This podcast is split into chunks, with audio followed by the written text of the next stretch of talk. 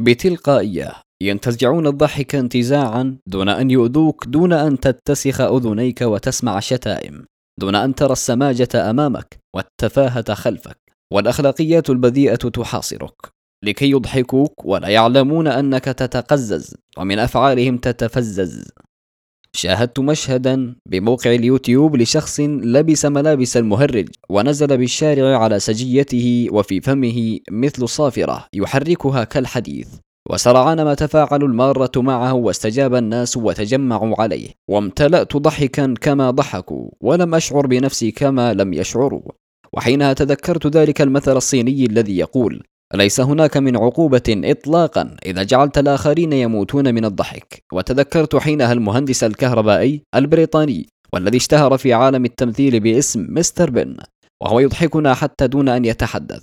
وعادت بي الذاكرة أيضا لبرنامج الكاميرا الخفية النسخة الأصلية الغير العربية.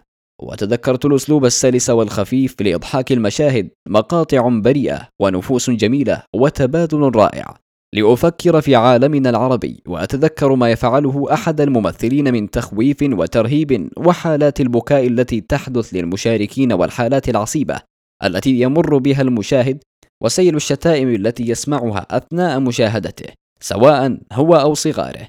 والمثير أن هذا البرنامج مخصص للمتعة والضحك. ولا أعتقد أني في يوم استطاع أحدهم إضحاكي. فمثل ما فعل المهرج أو مستر بن دون أن ينطقوا أو يحركوا شفاههم والسؤال هل هي اختلاف ثقافات؟ هل فعلا أصبحت مجتمعاتنا عنيفة لهذا الحد؟ أم أن ثقافة الضحك لديهم مختلفة وتدعو إلى الألفة والمحبة عكسنا؟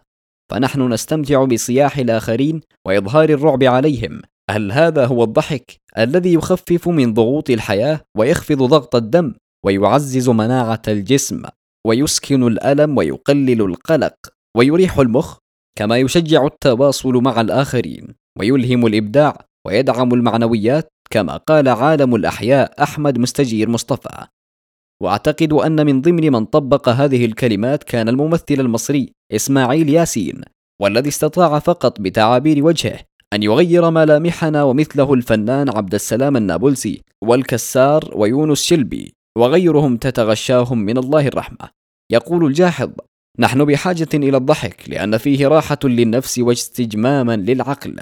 ويرى الممثل الهزلي شارلي شلبن واصفا الضحك أن الناس ليتعاطفوا معي بحق حينما يضحكون لأنه بمجرد أن أقدم عملي بخفة ورقة وهدوء وعدم استخفاف بالآخرين فإنه سرعان ما يصبح الموقف باعثا على الضحك. وأحب هنا أن أنوه بآداب الضحك والتي افتقدناها في هذا العالم الأرضي. فقد كان صلى الله عليه وسلم يقول لا تكثر الضحك فإن كثرة الضحك تميت القلب. وقالوا في حديث آخر يا رسول الله إنك تداعبنا. قال نعم غير أني لا أقول إلا حقا. وقال الفاروق عمر رضي الله عنه من كثر ضحكه قلت هيبته. وذكر روجر فريتز يتحدث عن شخصية الضاحك في مقولته المشهورة الشخص الواثق بنفسه له ضحكة تختلف عن الآخرين. حتى تنفسه وحركاته لهما شكل يختلف عن الآخرين. وفي النهاية نقول كما قال العرب قديما اختصر في مزاحك لكي لا يذهب البهاء ويتطاول عليك سفهاء. أرجوكم أضحكوني بأدب أضحكوني بصدق أضحكوني بحب وبأخلاق. وأخيرا في كلمة أخيرة أقول أتمنى أن نكون ضاحكين في الوقت الذي يكون الناس علينا باكين عند وفاتنا.